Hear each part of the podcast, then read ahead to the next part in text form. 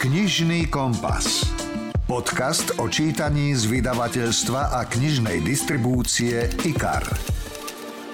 Viete, aké chyby robíme najčastejšie na ceste k úspechu? Čím si hádžeme sami sebe polená pod nohy, ako si stiažujeme tú cestu a niekedy sa zbytočne ubíjame a demotivujeme.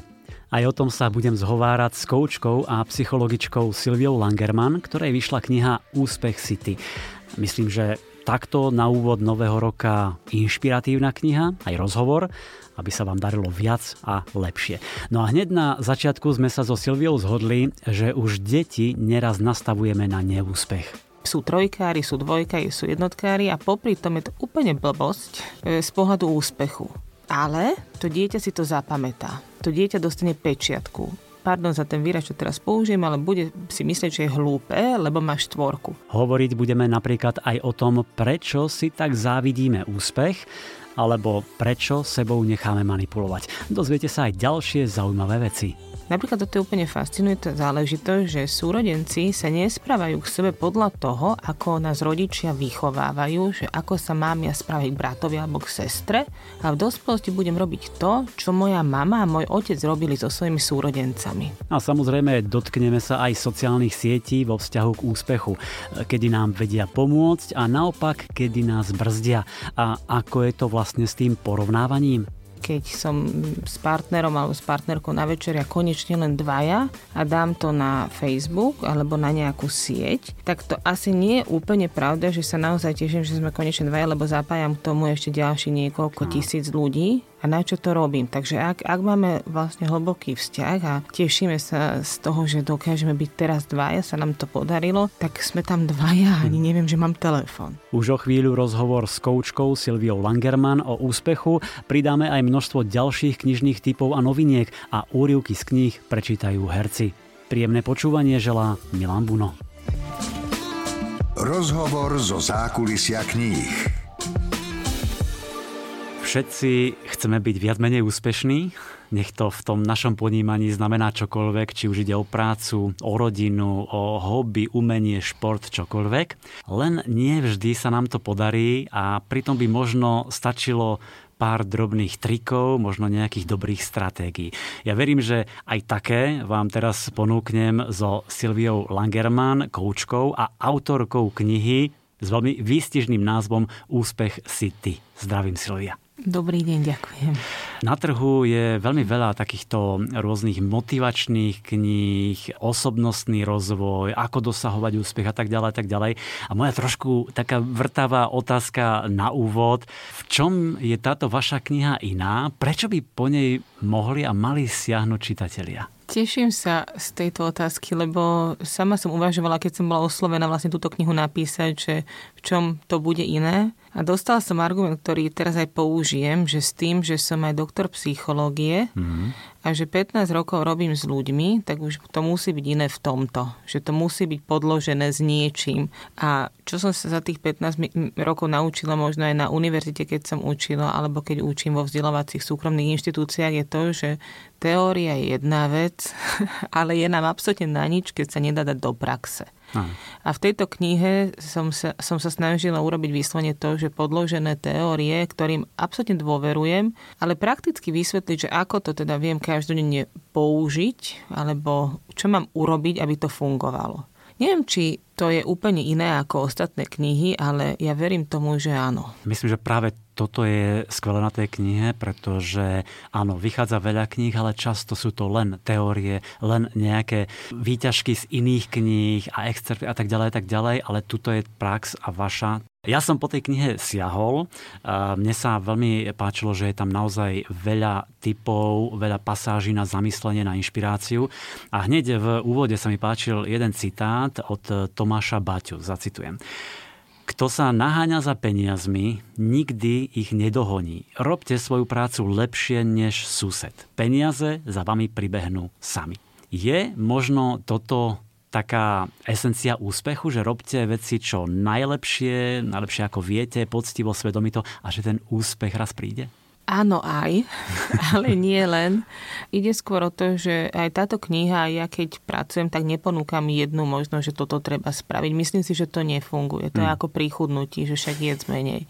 Ako to samo o sebe, keď to neviem urobiť. Ale aj v tejto knihe je, sú rozpísané osobnosti, že čo môže fungovať mne, alebo ako, aké sú možnosti vlastne na to, aby som, čo môžem spraviť. Mm-hmm. Napríklad ako, ako rešpektovať aj samých seba. Baťa je vyslovene preto ho mám rada a používam ho rada aj pri manažmente, aj pri psychológii, že skúsme sa zamerať na seba, že aby sme my sa mohli meniť a my sa zlepšovať, ako aby som sa porovnávala prakticky iba so sebou. Hmm. Aby som bola lepšia ako minulý rok, ako tak, o to presne. ide.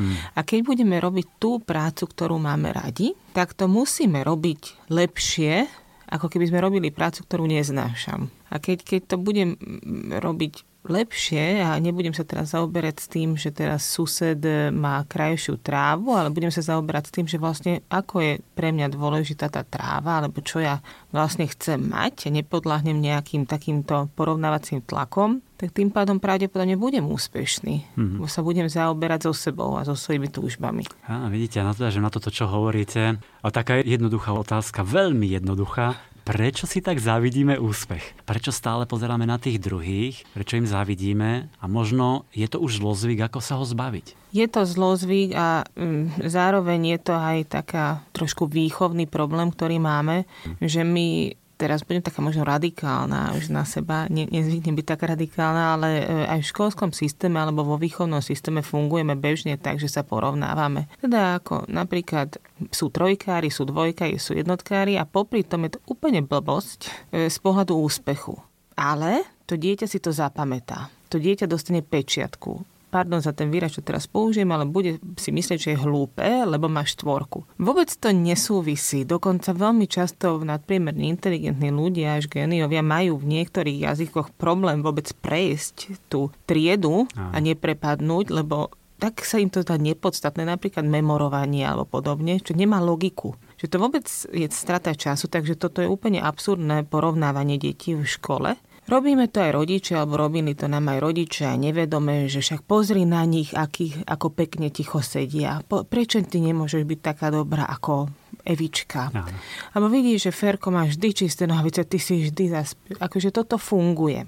Od, a stále to funguje. A Robili to naši to rodičia funguje. a robíme to asi aj mnohí my. Áno, ja dúfam, že to robíme čoraz menej, ale keď napríklad učím koučom a, koučov, ako sa stať dobrými koučmi, tak im dávam takú úlohu, úplne takú, akože na hrane etiky, že nech si sadnú na detské ihrisko a počúvajú že my si to ani neuvedomujeme, že čo všetko hovoríme aj my. Aj, že Aha, vypočuť si iných rodičov, iných ako rodičov, pristupujú k svojim deťom. Iných rodičov, mm-hmm. že mhm. aké strašné veci tam odnievajú, lebo tam počujete všetko, ako že si hlúpy ako tvoj otec, bože, tam ani nechoď, to aj tak nezvládneš, ne, na čo tam ide, spadneš. Ak to ešte raz urobíš, pôjdeme domov, ale potom to urobia a nejdú domov. Že ako mm. veľmi používame tie slova úplne nezmyselne a tvoríme vlastne tie deti a túto veľmi často počuť aj to porovnávanie, že vidíš, že ona už tam vyleze, prečo ty nie. A to, to začína tam, že keď, ja neviem, máme dieťa, ktoré má rok a pola nechodí napríklad ešte, mm. alebo ja neviem, má 14 mesiacov nechodí, tak už by si mala a už posudzuje moje dieťa na základe toho, že ho porovnávam s inými. Áno. To dieťa to, to má ako instantnú náplasť, hneď to funguje, on sa bude porovnať s ostatnými a takto vlastne žijeme. Ak by sme to vypli, že mi to je vlastne úplne jedno, tak by sme boli o 100 kg ľahší. Mm-hmm. Že mi to je vlastne úplne jedno, ako sa ty máš. Ja dúfam, že sa máš dobre a ja sa mám dobre. Akože neriešim to. Prečo to robíme je jednak táto výchova a na druhej strane je oveľa jednoduchšie posudzovať iných, ako meniť seba. To je výborná poznámka, presne tak. A my sme celkom leniví, tvor, takže akože radšej budem hovoriť, že on je nejaký, než by som sa mala pozrieť do zrkadla a možno to menila. Áno. Inak som si presne spomenul, keď boli e, naše céry malé a chodíval som s nimi na ihrisko, tak som sedel, dával na ne pozor, ale presne sem tam som započul tieto demotivujúce hlášky. V tejto súvislosti s výchovou mi napadla otázka, či sú živote nejaké obdobia, kedy potrebujeme viac takých nejakých čiastkových menších úspechov, povedzme v tomto detstve alebo v mladom veku, aby sme boli možno sebavedomejší v dospelosti, aby sme sa lepšie rozbehli? Sú také dve obdobia, ktoré sú veľmi, veľmi podstatné, ale to neznamená, že ostatné nie sú. Iba Jasné. toto je to akoby naozaj veľmi dôležité a ten vzťah k sebe a k tomu zdravému sebavedomiu, to je od 0 do 7 rokov sa vlastne akoby e, všetko tak trošku programuje v našej hlave. A ono to si tak treba predstaviť, že si tak nahrávame veci presne to, čo vidíme, čo počujeme, ako sa otec a mama rozprávajú. A toto všetko si nahrávame, ako sa mám správať k peniazom, k sebe, ako sa mám správať ostatným, ako sa správam k súrodencom. Napríklad toto je úplne fascinujúca záležitosť, že súrodenci sa nesprávajú k sebe podľa toho, ako nás rodičia vychovávajú, že ako sa mám ja správať k bratovi alebo k sestre. A v dospelosti budem robiť to, čo moja mama a môj otec robili so svojimi súrodencami lebo to kopírujem v podstate, že to, čo rodičia hovoria, to je technicky menej silné ako to, čo vidím, čo že robia. Mm-hmm. A na toto zabudáme. Takže tu aj to, že ako sa rodičia správajú k sebe, teda mama k sebe samej napríklad. Ak sa bude ponižovať, a mne netreba, ja nepotrebujem už nič, mne už nič nekupujte, akoby také štandardné, tak v princípe toto preberám. Takéto a zároveň aj taká tá prehnaná pochvala, čo rovnako nemám rada ako nepochvalu, keď, keď pracujeme napríklad s rodinami, že to dieťa, ja neviem, je schopné sa napiť z pohára v 5 rokoch a pomaly tú fanfary púšťame doma a to nie je OK. Hej, že to dieťa v podstate nič nemusí urobiť za to, aby bolo obdivované. Áno. A tam by mala byť taká zdravá miera od 0 do 7 rokov, že vynaložené úsilie sa skoro rovná tej pochvale. Takže ak ja sa snažím, a napríklad, ak mám nejaký problém, nejaké, neviem, že nedokážem napríklad ovládať svoje ruky a napijem sa z pohára a dám to a zvládnem to, ale musel som sa prekonať, tak samozrejme tá pochvala byť musí. Ale ak som zdravá, tak z pohára budem piť už ako dvojročná, pravdepodobne. To sú také veľmi podstatné veci, že to vynaložené úsilie musí byť súlade s tou pochvalou, aby som mala k sebe zdravý vzťah a zároveň, aby sme si uvedomovali, že tie deti kopírujú to, ako sa my k sebe správame. Takže ako ja budem napríklad ako žena v partnerstve, tak je veľmi pravdepodobné, že moja dcéra bude rovnako alebo podobne sa chovať v partnerstve v dospelosti ako ja. Takže ak sa nechá šikanovať, manipulovať alebo ponižovať, tak to asi videla niekde. Alebo na, niečo na ňu vplývalo. To je veľmi podstatné obdobie do 7 rokov a potom máme to druhé. Od 7 do 14, kde už sa tvorí ten temperament a tak sa pekne formuje to, die, to dieťa vlastne. A ono to je akoby mnohokrát e, brzdíme tie deti a nevieme ich prijať. Úplne úžasný príklad je to, že ak ja som veľmi racionálna, štruktúrovaná osoba dospela, napríklad dohodneme sa, že nabalí si tašku, alebo teda urobí si úlohy, nabalí si tašku a ide spať, prídem o hodinu do izby a to dieťa to nespravilo lebo ja neviem, kreslí. Áno. Tak mne príde, že je neposlušné. Tak a príde krík a obviňovanie. A príde krík. Tak, uh-huh. A že ty si neschopný, ty si akože, čo si to teraz robí? A to sa na teba nedá spolahnúť, ty si absolútne nezodpovedný v tvojom veku tu. A možno tam mám umeleckú dušu, pre ktorú mo- prišla inšpirácia, že potrebuje toto teraz nakresliť. Áno. A vlastne úplne jedno, že sa nabalí o hodinu neskôr do tej školy. Napríklad môže mať aj dobré výsledky a na toto zabúdame, že ten rešpekt tomu dieťaťu dať. Mm-hmm. A my vlastne aj ubijeme možno ten Absolutne. talent, ktorý má, to nejaké Presne. preumenie a chceme ho viesť inou cestou. Ubíjame mm. talenty, ubíjame e, tento temperament, alebo teda ten charakter, ktorý sa má šancu rozvíjať niekde a potom nepríjme sám seba. On si o sebe bude myslieť, že pomalý, že neschopný, Áno. že je neposlušný. On tomu uverí, lebo však autority sme ako rodičia a to je úplná hlúposť. Nikde nie je napísané, alebo ak aj je, tak je to chybne napísané, že štruktúrovaní, racionálni ľudia sú úspešnejší ako neštruktúrovaní, umeleckí. To, to nie je pravda. Oni hmm. budú, akože pravdepodobne, ak by som robila v chemikálnom laboratóriu, tak je dôležitá tá postupnosť, ale ak budem robiť umelecké diela, alebo tvoriť niečo, alebo byť skvelým napríklad manažérom, tak aj vtedy môžem byť neštruktúrovaný, ak to nevyžaduje vyslovene tá práca. Určite ku každému asi treba pristupovať ako k individualite a s citom a pozorovať, aký ten, aké to dieťa alebo ten človek je a potom sa k nemu tak správať. Určite je aj dôležité v ktorom období sa o čo snaží, povedzme to dieťa alebo ten mladý, lebo nie vždy dosiahnu úspech, dajme tomu ešte na to nedozreli, možno nemajú dostatok schopností, ešte nie sú tak ďaleko a možno by stačil pol rok, rok a to musí možno aj odhadnúť rodič pri tom dieťati. A keď hovoríme teda o tom úspechu, neúspechu, teda idú ruka v ruke často, to je, to je jasné. Keď už príde ten neúspech, ako rýchlo úspešne naň zabudnúť, na ten neúspech. Ako sa z toho dostať, nebyť povedzme demotivovaný, ale vykročiť ďalej nechcem to robiť, ale čo je vlastne neúspech? Nechcem vám dávať tú protiotázku, ale čo je vlastne neúspech? To by bolo dobre definovať. Často je to o tom, že si určím nejaký úspech, či je to šport, umenie, mm-hmm. hobby a tak ďalej. A možno mi to často určia aj rodičia alebo niekto iný, spoločnosť, vidím to, chcem to dosiahnuť, nedosiahnem to. A pritom to, možno na to som presne nedozrel. Možno naozaj nemám takéto schopnosti, ale toho človeka to môže demotivovať. Bude to považovať za ten neúspech. Mm-hmm. Čo vtedy robiť? Ako sa z toho čo najrychlejšie dostať? Áno.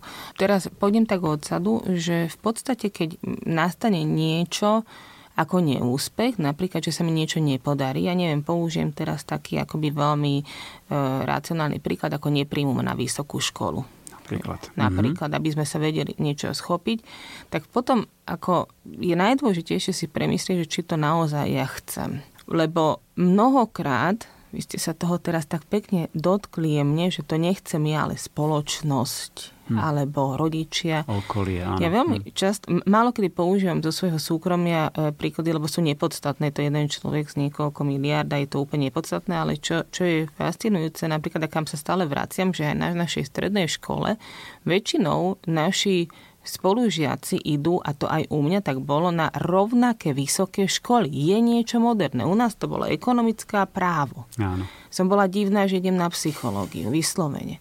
Ako to, a, a každá, každé obdobie má nejakú takúto modnú ikonu, mm, že čo to je právo, ekonomia, management, hej, alebo teraz je moderné odísť, hej, a akože stále niečo moderné. A ak to naozaj ja chcem, teda že je to moja túžba dostať sa na tú vysokú školu, nie je to rodičová, nie je to nejaké moderné alebo spoločenské alebo čokoľvek, tak tým pádom úplne primárne by som to nemala brať ako neúspech, ale mala by som to brať ako možnosť nápravy, možnosť urobiť to inak. Je dobré robiť chybu, e, nie je dobré robiť tú istú chybu opakovane. opakovane. Mm-hmm. Takže ak ja každý z nás to urobí, že niečo sa mu nepodarí. To, to nemôže byť, že sa mi to hneď všetko podarí na prvý krát. V niečom to musí byť. Ja neviem, aj v pečení, varení alebo v čomkoľvek. To môže byť, že raz sa mi to nepodarí, ale skúsme sa z toho poučiť. Čo môžem urobiť inak napríklad na budúci rok na tých príjmačkách? Ako by som sa mohla pripravovať? Alebo ako môžem využiť ten rok? Teraz, keď budem čakať. Ako by to skôr poňať tak, že keď som si úplne istá, že to je môj cieľ, moja túžba a chcem to, a je to možno aj jediný cieľ, ktorý teraz momentálne chcem, tak tým pádom sa z toho poučiť, že čo urobím teraz inak, aby ten výsledok bol iný. Lebo čo hm. robíme bežne? Že urobíme úplne rovnakým spôsobom tú vec tak. a sa čudujeme, že výsledok je rovnaký. Možno aj bez toho, že by sme sa nad tým zamysleli, kde sme zlyhali, kde sme urobili zlý krok a ideme stále tým istým. E, napokon mám pocit, že ste to aj vy citovali Henryho Forda v knihe, že neúspech je len šanca začať znova. Áno. Tentokrát o niečo rozumnejšie. To je veľmi výstižné. Áno. Presne tak. Dôležité preto asi v tejto súvislosti je aj uvedomovať si tie úspechy, prežívať ich, lebo možno mnohí len chcú dosahovať úspech, ďalší úspech, ďalší, ďalší, ide, ide, ide ďalej, až kým nepríde nejaké vyhorenie alebo úplný, úplný pád dolu. Čiže asi aj to je veľmi dôležité, uvedomiť si ten úspech a užiť si ho. Áno, vedieť, že to je úspech, vôbec si to uvedomovať a, a pripustiť si to, že môžem byť v niečom úspešná. Uh-huh. Inak tej knižke Úspech si ty píšete aj o pozitívnej psychológii, to ma celkom zaujalo. Skúste tak skrátke vysvetliť, čo to je, ako funguje a ako nám môže pomôcť. Vysvetliť pozitívnu psychológiu v skratke, ako takú atomovú fyziku. Tak no dobre, tak dve minúty máte. Ale, ale pointa je to, že ak sa zameriame na pozitívne záležitosti v našom živote, tak dokážeme vlastne pozitívne fungovať a pozerať sa na seba, na svoje okolie a tým pádom akoby nepotrebujem sa vrtať v negatívnej minulosti, ale skôr si tak otočiť tie obrazy, ktoré sa udiali a dovoliť si ísť ďalej. Mm-hmm. Ja to používam napríklad akoby e, veľmi často ako výčitku napríklad na workshopoch, že my máme mnohokrát ľudí, a to, to som si úplne istá, že aj vy vo svojom okolí, aj všetci poslucháči, že, ktorí sa tak vyhovárajú. Že ja preto sa mi nedarí, lebo mne otecko nekúpil, alebo ja mám zlého muža, alebo ja som z rozvedenej rodiny, preto nie som schopný nadviazať vzťah, alebo ja som agresívny preto, lebo ona provokuje, akoby, že vyhovárame sa na niekoho iného. A ono to áno, asi to má aj niekde v históriu, že mm. môžeme to teraz, že a, aké si má detstvo a podobne, ale zároveň, keď my od 0 do 7 sa naprogramujeme, tak od 7 vyššie a hlavne keď sa staneme psychologicky e, dospelým, to je vtedy, keď sme schopní prebrať zodpovednosť za svoje správanie, mm. tak už ja sa rozhodujem, že ako sa budem správať. Takže ak ja poviem, že bijem môjho muža, lebo moja mama byla môjho otca, je to úplne blbosť lebo to je vaše rozhodnutie. To je moje rozhodnutie, za svoje, áno. že to budem robiť. Je možné, že bude pre mňa náročné to nerobiť. To áno. Ale vyhovárať sa, to vidíme napríklad na genetiku pri postave, Áno. alebo pri vzťahoch, alebo pri peniazoch, v čomkoľvek, že ja som nemala také šťastie ako ty. Akoby, a tá pozitívna psychológia sa zameriava na to, že áno, každý máme niečo vo svojej vo svojom balíčku, čo si berieme so sebou a máme také dve možnosti. Buď sa v tom rýpať a byť nešťastný, alebo to prijať, že áno, to mám, a napriek tomu dokáže meniť svoj svet. Mm-hmm. Máte aj vy tú skúsenosť zo svojej praxe, že ako keby sme mali radosť z toho, že sa môžeme rýpať v tých negatívnych veciach? Že sa Áno. v tom radi utápame? Lebo sme leniví a nechceme to meniť. Takže to je taká pekná výhovorka, že ja som vlastne preto taká, lebo otec, lebo mama. Lebo nie, ja som bola na úplne úžasnej takej konferencii, kde som na podiu sedela také, takou veľmi príjemnou moderátorkou a mi hovorí, že áno, že z rozvedených rodičov sa stanú rozvedené deti, čo je absolútna hlúposť hmm. samozrejme takto. A mi povedala, že teda my s manželom spolupracujeme, máme spolu firmu, robíme vlastne akoby spolu a Myslím si, že nám to celkom klape. Ja neviem, čo by on povedala, som si úplne istá, že niečo veľmi podobné. A ona to tak uviedla, že napríklad vám to ide preto, lebo určite máte obidvaja veľmi dobré vzory v rodine a že teda tak to je. A ja som na to reagovala, že my máme obidvaja veľmi dobré vzory rodine, akurát, že obidvaja sme z rozvedených rodičov. Mm-hmm. Že to nesúvisí s tým, lebo to, že keď je niekto z rozvedených rodičov, ako to nesúvisí s tým, že ako si to ja spravím hm. vo svojom živote. Môžem sa inšpirovať, Môžem, môžem napríklad vedieť, čo nechcem robiť, môžem vedieť, čo chcem robiť. A toto sú veľmi podstatné veci, že ľudia máme tak zaškatulkované, že napríklad keď vám sa darí, tak určite vás podporovali. Určite ste mali vzor. Určite vám, ja neviem, prvé, prvý mikrofón kúpil váš otec. Alebo podobne. A my zabudáme na to, že možno iba treba vynaložiť nejakú energiu, nejaké úsilie, rozhodnúť sa to urobiť inak. A toto sa často ľuďom nechce. Áno. Je, pohodlnejšie vyhovárať sa, poukazovať úplne, na niekoho iného. Áno, obviniť áno. niekoho iného, hmm. že ty si zdrojom môjho neúspechu a tak vylúžim si nohy a ale je to určite o tom aj pohľade na svet, o tom pozitívnom e, prístupe k sebe a k tej svojej minulosti. A vy ste tam v knižke použili e, citát Helen Kellerovej, ktoré som ja kedysi dávno už čítal, že to bola prvá e, hluchoslepá žena, ktorá vyštudovala Harvardovú univerzitu, čo teda klobúk dolu ako úžasné, ale ona podala nádhernú vetu. Otočte svoju tvár k slnku a nikdy neuvidíte tieň. Ano. To je tak nádherne výstižné, že to si zapamätajte. Pridáme to aj k popisu pod podcast. V tej knihe Úspech si ty máte aj veľmi zaujímavú pasáž alebo kapitolu manipulácia. Uh-huh. Znamená to, že šancu dosiahnuť úspech um, nám často môže kaziť manipulácia nášho okolia, od rodiny, od priateľov, od kolegov. Ak áno, ako to povedzme rozpoznať, čo robiť? Manipulácia je tam hm, celkom rozpísaná v tejto knihe, pretože je to, je to taký akoby celkom dôležitý fenomén. Že Čiže veľa manipulujeme? Ve, veľa sa necháme manipulovať a veľa manipulujeme a je to, je to veľmi nevhodné, že to robíme alebo že si to necháme robiť. Mm podstate akoby mani- manipulácia je niečo, čo donúti iného človeka robiť to, čo ja chcem, alebo myslieť si to, čo pre mňa je výhodné, ako pravdepodobne z toho mám aj nejaký úžitok. My veľmi často robíme napríklad akoby takú nechcenú manipuláciu alebo nevedomú manipuláciu, s týmto sa môžeme stretnúť, to je napríklad rodič. Hm. Keď bude tak manipulovať svoje dieťa, že však určite pôjdeš na Slovensku na školu, lebo však si náš jediný syn a niekto sa o nás musí postarať. Nerobím to vedome, ale vlastne mu môžem veľmi ubližovať. S dobrým úmyslom, ale to prijatie môže byť iné. Áno, s dobrým hm. úmyslom pre seba.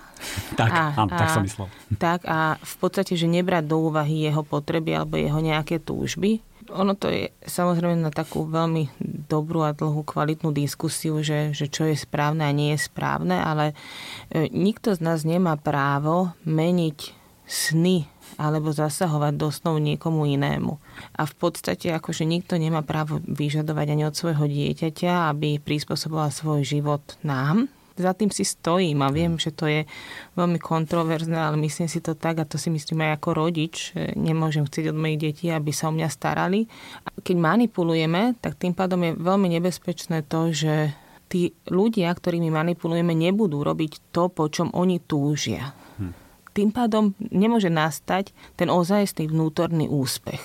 Lebo ten úspech, ten pocit úspechu není to, že mám drahé auto alebo mám dobrý flek alebo zarábam veľa peniazy, ale to je to, že ja som so svojím životom absolútne tak, spokojný. To musí vychádzať znútra. Áno, až teším sa. A k tomu netreba auto. Možno, že niekomu áno. Ale ne, nedá sa to takto merať, že mám na účte neviem koľko tisíc a podobne. Tak toto nevieme merať. Pre každého je to niečo úplne iné. Mm-hmm. A keď ja budem niekoho manipulovať a tlačiť, aby to robil podľa mňa, tak on to bude robiť podľa mňa a nie podľa mm-hmm. seba. Tým pádom nemôže byť úspešný. Môže, návonok môže, áno ale nie vnútorne. Takže ak to rozpoznáme, že napríklad prispôsobujem svoj vlastný život tomu, čo chce manžel, čo chce manželka, čo chce rodiť, čo chce dieťa, tak sa stávam obeťou manipulátora a to je, čím skôr to zistím, o to lepšie. Mm-hmm. O to rýchlejšie to viem zastaviť a výjsť toho von. Mm-hmm. No a presne o tom, ako ste povedali, je tam dosť veľká kapitola, je to rozobraté, čiže tam sa dozviete v tej knihe, ako to rozpoznať, ako možno konať, čo urobiť e, ďalej. V knihe Veľmi často spomínate aj rôzne prípady, rôzne modelové situácie zo svojej praxe, čo ja veľmi oceňujem, lebo presne nie je to len o tej teórii, ale aj praxi. Pokiaľ ide o úspech, v čom vidíte také najväčšie problémy, keď za vami chodia ľudia, keď s nimi hovoríte, kde robíme najčastejšie chyby na ceste k úspechu a možno si tú cestu aj sami ničíme, možno si ju komplikujeme, stiažujeme. Určite tých chýb je veľa, ktoré robíme, alebo teda nevyužitých možností, ktoré nevyužívame. Pre mňa, čo je také najviditeľnejšie, je to, že neveria sebe, ale iným. To je to, že čo by si má robiť ja neviem, čo by som mala robiť. Napríklad mne vždy vyšlo v testoch, že mám robiť matematiku a ísť na racionálnu školu. Som tom úplne presvedčená, že ak by som išla, tak pravdepodobne sa necítim byť úspešná. Aj. Lebo mne to proste akože číslo, nemám problém s číslami, ale nenaplňajú ma. Hm. A toto je presne to, že učiteľ mi povie, že mala by si študovať. Testy vyšli, psychotesty tak vyšli, že by si mala. A keď e, sa človek dokáže sústrediť na to, že aká je jeho túžba, dôveruje si, tak tým pádom má skoro vyhraté. Mm-hmm. Bo aspoň pôjde na tej ceste, ktorá je jeho. Áno. Ale asi je to často tým, že nevieme možno uchopiť ten svoj život, nevieme, ktorou cestou vykročiť a čakáme, že nám to niekto povie a ukáže nám a chod touto a tam nájdeš úspech. Áno. No, nie je to. A, a to sme aj pri tom, že vlastne dieťaťu prikazujeme a nepýtame sa ho, aj nám prikazovali a nepýtali sa nás a to je do tých 7 rokov a tam už dieťa vlastne ako my dokážeme samozrejme adekvátne k veku prispôsobovať tú komunikáciu, napríklad ako by už 3, 4, 5 ročné dieťa si dokáže vybrať oblečenie, ktoré by si hm. chcelo obliecť do škôlky. Akoby v takýchto veciach ich trošku učiť tej zodpovednosti a tomu, že ich rozhodnutie má sílu. Hmm. Dobre, čiže to možno vyššie sebevedomie a schopnosť rozhodovať sa za seba, nepozerať len na to okolie. Už sme spomínali výhovorky, tých je veľa, veľa, veľa a sú veľmi časté. Keď sa vyhovárame na všetko ostatné, len nechceme prevziať tú zodpovednosť za seba. Určite tam manipulácia zo strany iných, aj to nám stiažuje teda tú cestu k úspechu. A ešte povedzme aspoň jednu takú vec z vašej praxe, čo nám bráni dosiahnuť nejaký väčší úspech ak sa nechám ovplyvniť modnými trendami alebo spoločnosťou. Mm-hmm. To je veľmi nebezpečný fenomén, mm-hmm. ktorý sa deje. A patria sem povedzme aj tie sociálne siete, že tie nám možno viac umožňujú dosahovať ten úspech, alebo skôr nás brzdia. Lebo vieme, že či už Facebook, Instagram je to hlavne to pozlátko, len určitý úsek toho života a môže nás to viesť úplne inou cestou, ako by sme chceli? Môže nám to pomôcť k úspechu, ak to využívam napríklad pre svoj biznis alebo pre nejakú, nejaký relax a mám to pod kontrolou. Áno. To napríklad ako, že ako náhle som na sociálnych sieťach viac hodín denne, tak to pod kontrolou nemám ak teda nie je moja práca, práca na sociálnych sieťach. Väčšinou práve, že nám to bráni k tomu úspechu alebo k tomu triezvemu rozumu na svoj vlastný život a na život ostatných, pretože tam bude vždy nie úplná pravda.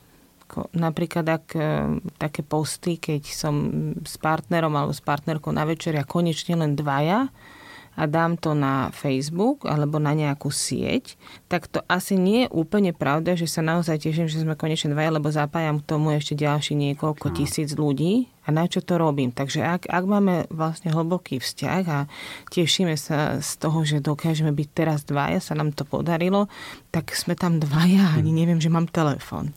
Akoby toto sa deje, ale my potom, kto to pozera, tak sa porovnáva. Že oni zasa niekde sú, oni sa ako ľúbia, im je ako dobre, ona je aká úspešná, jej sa darí, ale my to vlastne vôbec nevieme, že ako to je. A tuto potom ideme do toho porovnávania, čoho sme sa už dotkli. Aha.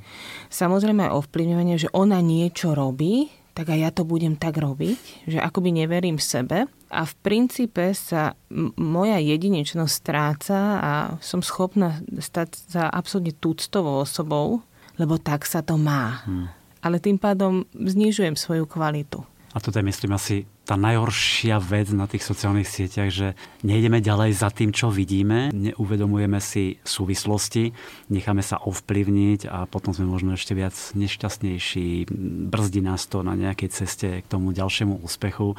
Dobre, určite tých typov nájdete v knihe oveľa viac, ale keď som sa ja zamýšľal, alebo keď som čítal tú, tú knihu, tak som presne rozmýšľal ešte nad tým, že možno mať, treba mať aj taký poriadok vo svojom živote, utrasené nejaké tie hodnoty a to, čo chcem, aká ďalej chcem ísť a tak ďalej. A veľmi pekne to vystihol, vystihla taká scénka s Tomášom Baťom a keď robil on pohovory do zamestnania do jeho fabriky a keď tam sedelo proti nemu ten uchádzač o prácu, tak e, sa spýtal, že či mu môže zapáliť cigaretu a pozoroval toho človeka. A hneď našiel zápalky v tomto vrecku, pripálil mu OK, v poriadku, e, máš poriadok v živote a vezmem ťa, ale sú takí, ktorí začnú hľadať po vreckách, v pravom, v ľavom, nemám, kde to mám v kabáte, tak takéhoto človeka vyhodil, lebo povedal, nevieš, kde máš svoje veci, nemáš v nich poriadok, tak pravdepodobne nebudeš mať poriadok ani v práci alebo v svojom živote. Môže to mhm. fungovať? Áno aj, ale záleží na tom, že na čo Tomáš Baťa potreboval toho človeka, že aby bol taký systematický a štrukturovaný. Môže byť aj veľmi úspešný a navonok to môže vyzerať tak, že nemám úplne poriadok vo svojom živote. Lebo ak to pre mňa ten poriadok nie je, Mm. Ten, ten, tá hodnota, alebo tá, tá štruktúra nie je pre mňa hodnotou, tak možno v tomto komerčnom svete to bude vyzerať, že som teda akoby neúspešný, ale ja sa môžem považovať za veľmi úspešného. Ja dokonca veľmi často sa stretávam umelcami, ktorí tvoria sochármi alebo maliarmi a je to ako, ja som, neviem, či som videla už štrukturovaného umelca úplne, akože teraz nechcem nikomu krivdiť a napriek tomu si myslím, že sú veľmi úspešní ľudia Áno.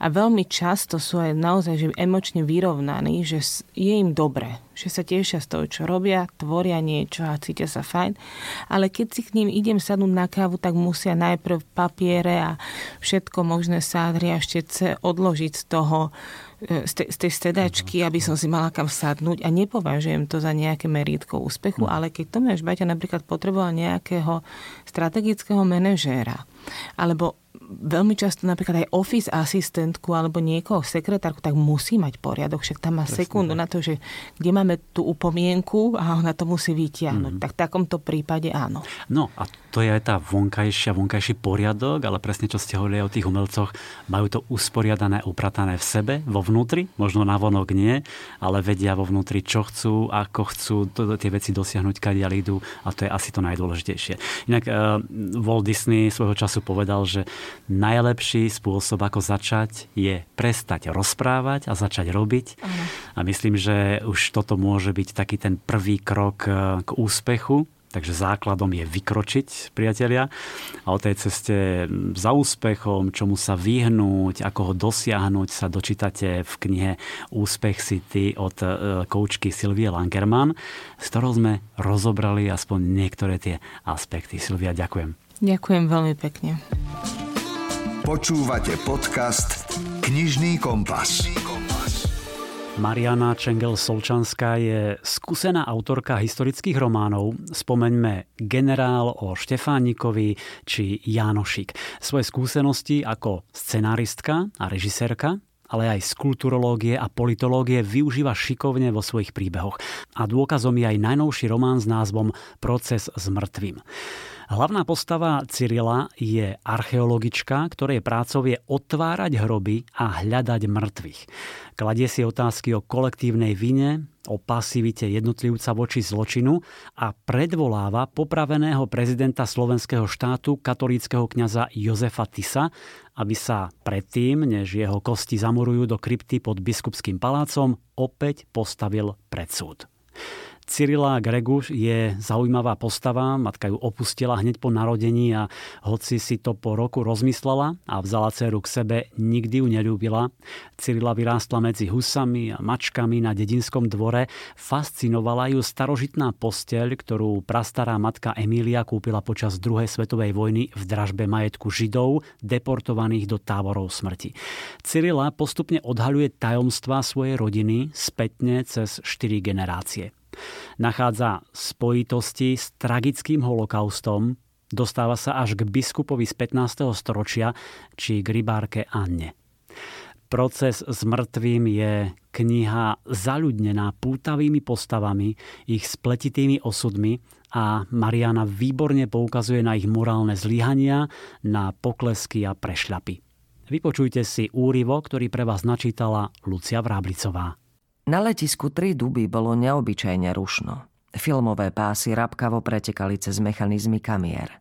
Všetky snímali pristávajúce lietadlo československých aerolínií. Rozhlasový redaktor plynulo hlásil do mikrofónu. Američania vydali týchto mužov do rúk Československej spravodlivosti v zmysle ustanovení Svetojakubskej deklarácie, podľa ktorej sa vojnoví zločinci vydajú štátu, kde sa dopustili zločinov. Prvý vystúpil z lietadla Tiso.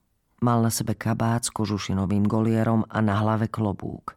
Ruky v kovových putách s retiaskami mal položené na bruchu. Dvaja civilisti ho chytili za predlaktia a pomohli mu zostúpiť po štyroch stupienkoch chatrného rebríka. Za ním vystúpil spútaný mach. Ten zoskočil sám, bez pomoci. Obkolesili ich policajti s čiapkami fičúrsky posunutými nabok. Mach držal spútané ruky pred sebou nedbalo, elegantne prekrížené, aby putá nebolo vidno. Tiso si ruky neprekrížil, naopak držal ich tak, ako by nimi žaloval. Pozrite, toto ste dopustili. Ha, to musel byť kus chúja, čo hen to vymyslel. Pomyslel si Domino. Máličko zdvihnutý ľavý kútik úst v nevtieravo peknej počernej tvári prezrádzal láskavého človeka, možno ironického, ale citlivého. Ešte chvíľu bude hen tak otrčať puta a pomaly nebude osoby, ktorá by ho neoplula, chudáčika. Dopredu sa tisli rozhlasoví redaktori. Pred malou chvíľou pristálo lietadlo s bývalým prezidentom slovenského štátu Jozefom Tisom a jeho ministrom vnútra Alexandrom Machom.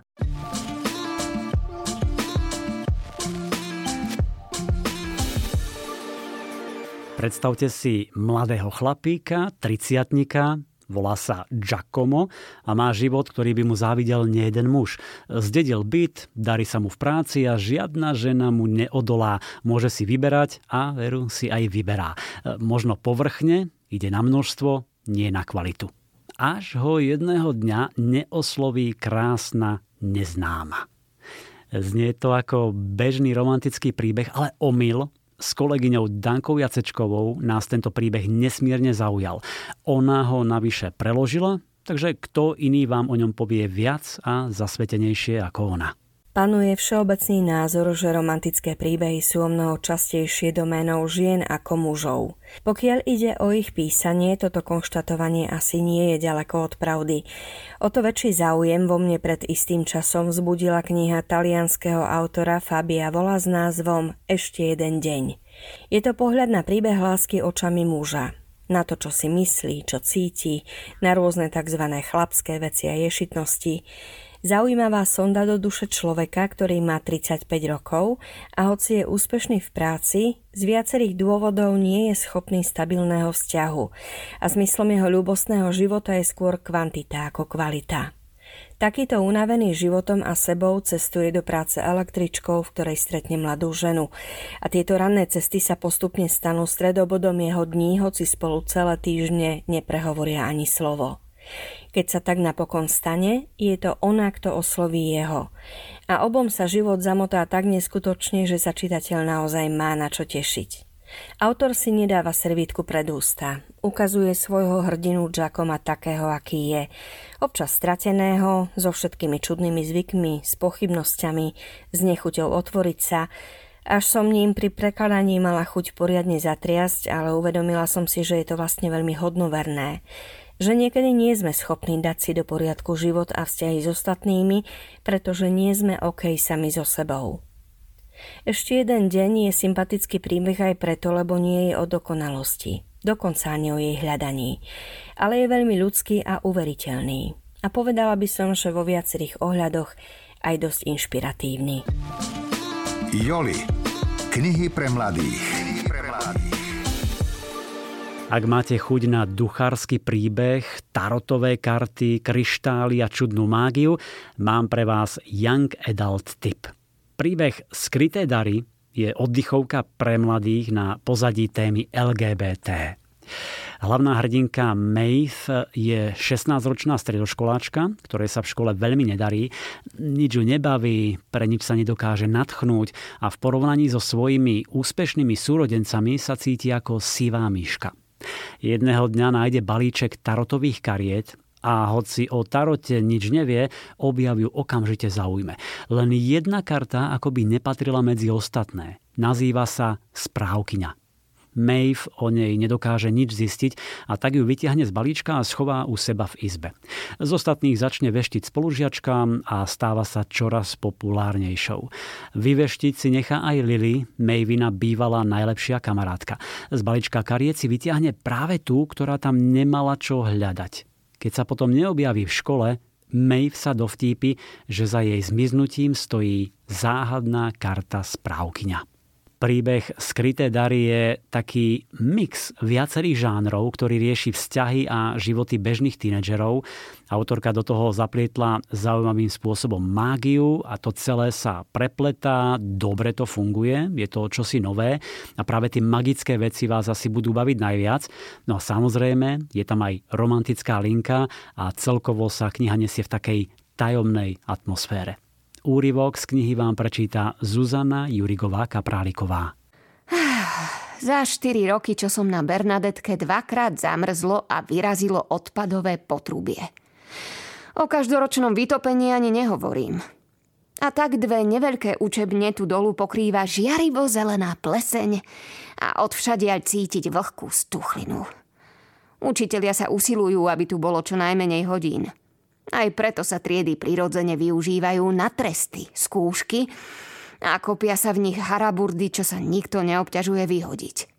Svetým grálom spomedzi nich je dlhá, hlboká skriňa, prezývaná žalár.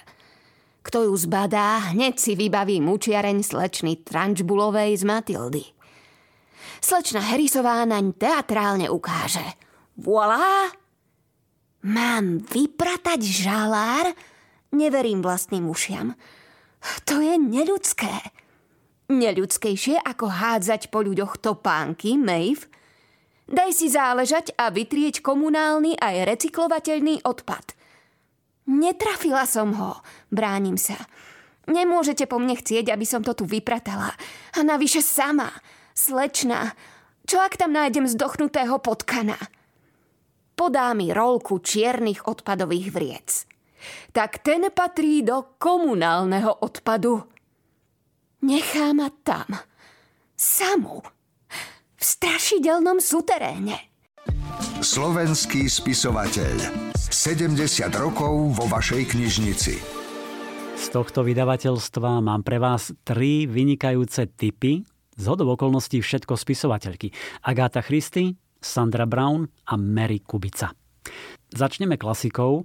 Vražda na fare z roku 1930 patrí k najznámejším detektívkam Agáty Christy, pretože v nej po prvý raz uviedla obľúbenú slečnú Marplovu.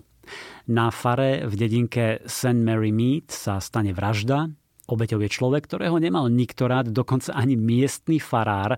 Ten raz utrúsil, že keby niekto plukovníka Proterova zavraždil, urobil by tým svetu dobrú službu. Podozrivým teda môže byť hocikto, všetci mali dôvod k vražde, najbližší príbuzní, obyvatelia dedinky, takže vyšetrovatelia sú bezradní. A to najmä preto, že nechápu celkom miestne pomery. Tie má však v malíčku slečná Jane Marplová, ktorú polícia spočiatku považuje len za starú dámu, neškodnú ženičku s čudnými názormi, ale čo skoro sa ukáže, že výborne pozná vzťahy medzi miestnymi a dokáže nazrieť do hĺbky ľudských povách. Vrah je síce inteligentný, všetko si premyslel, No slečna Marplová je bystrá, neunikne jej žiadny detail a keď sa raz vydá na lov, dotiahne ho do konca. Príbeh Vražda na fare má naozaj výborne vystavanú zápletku, majstrovské rozuzlenie a atmosférou takej tej ospalej dedinky vás určite spomalí, aby ste si to vychutnali, aby ste si užili klasickú, dobre napísanú detektívku. Ďalšie krimi je od Mary Kubica, ktorá má slovenské korene a volá sa Neplač miláčik. Mladá žena Ester zmizne bez stopy zo svojho bytu v Chicagu a medzi jej vecami sa nájde list adresovaný Miláčikovi.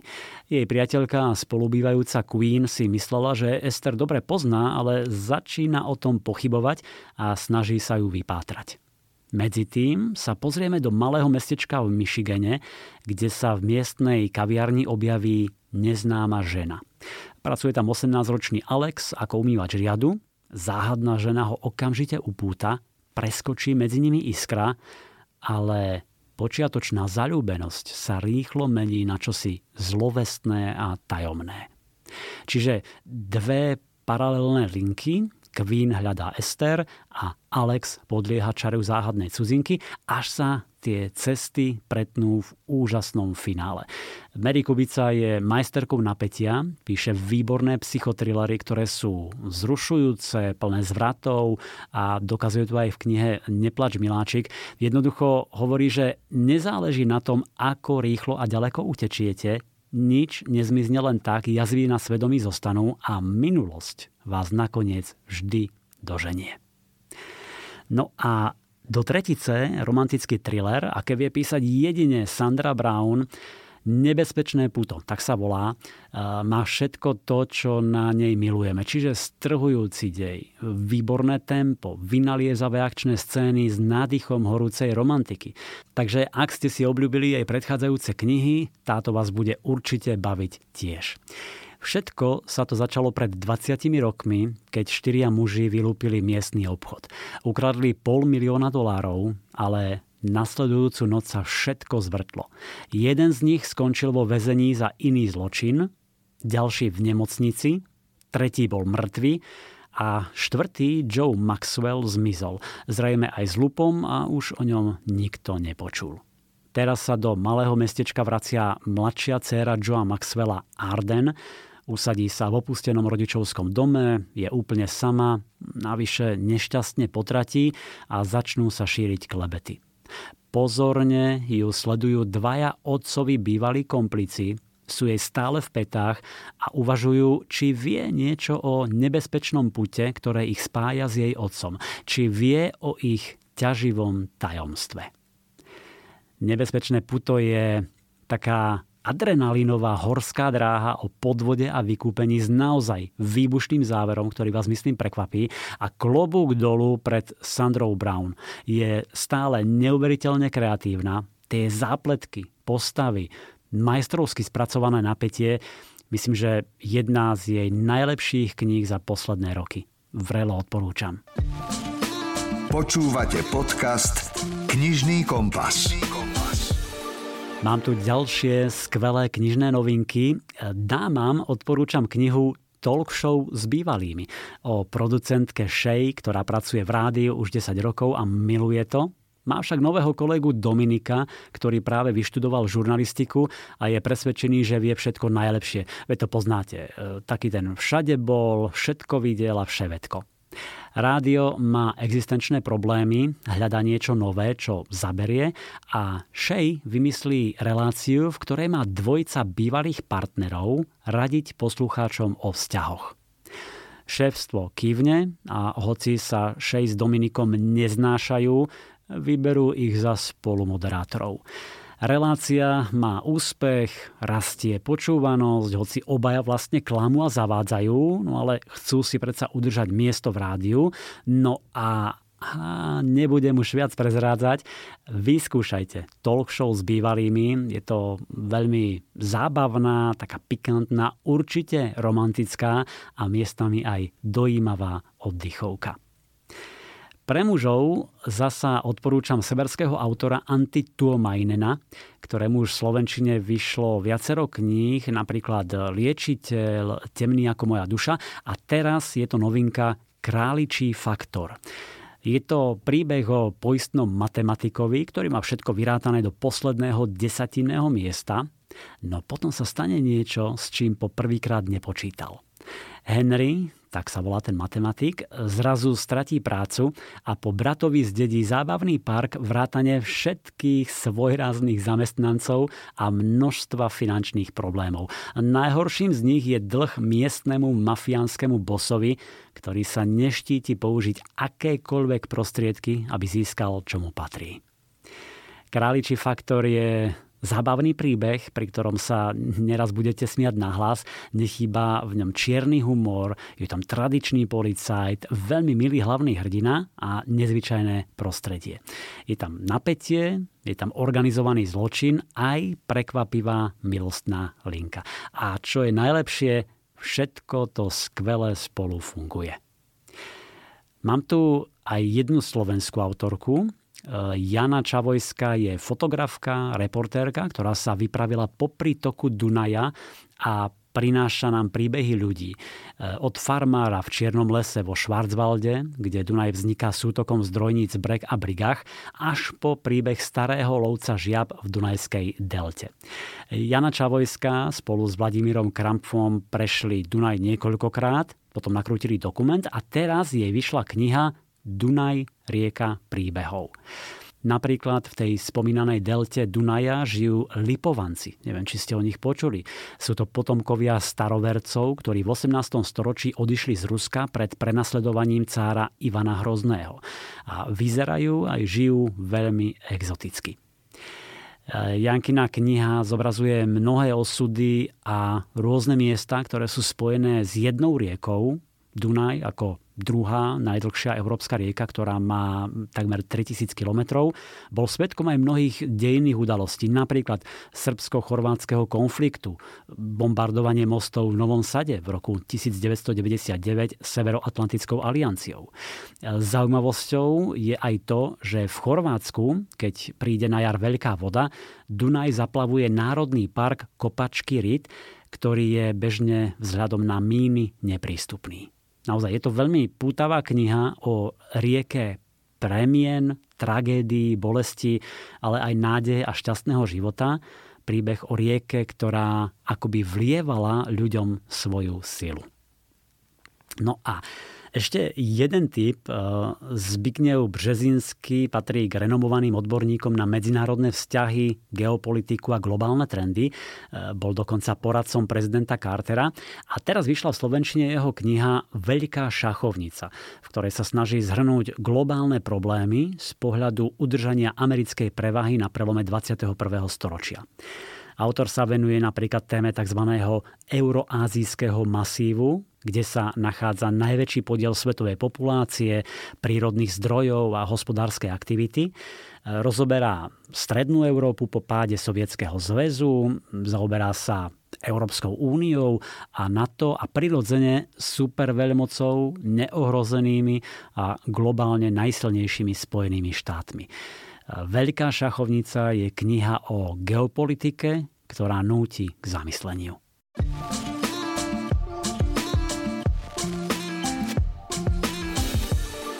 Verím, že z 11 knižných typov, ktoré som vám ponúkol, ste si vybrali, že vás niečo zaujalo, budem veľmi rád.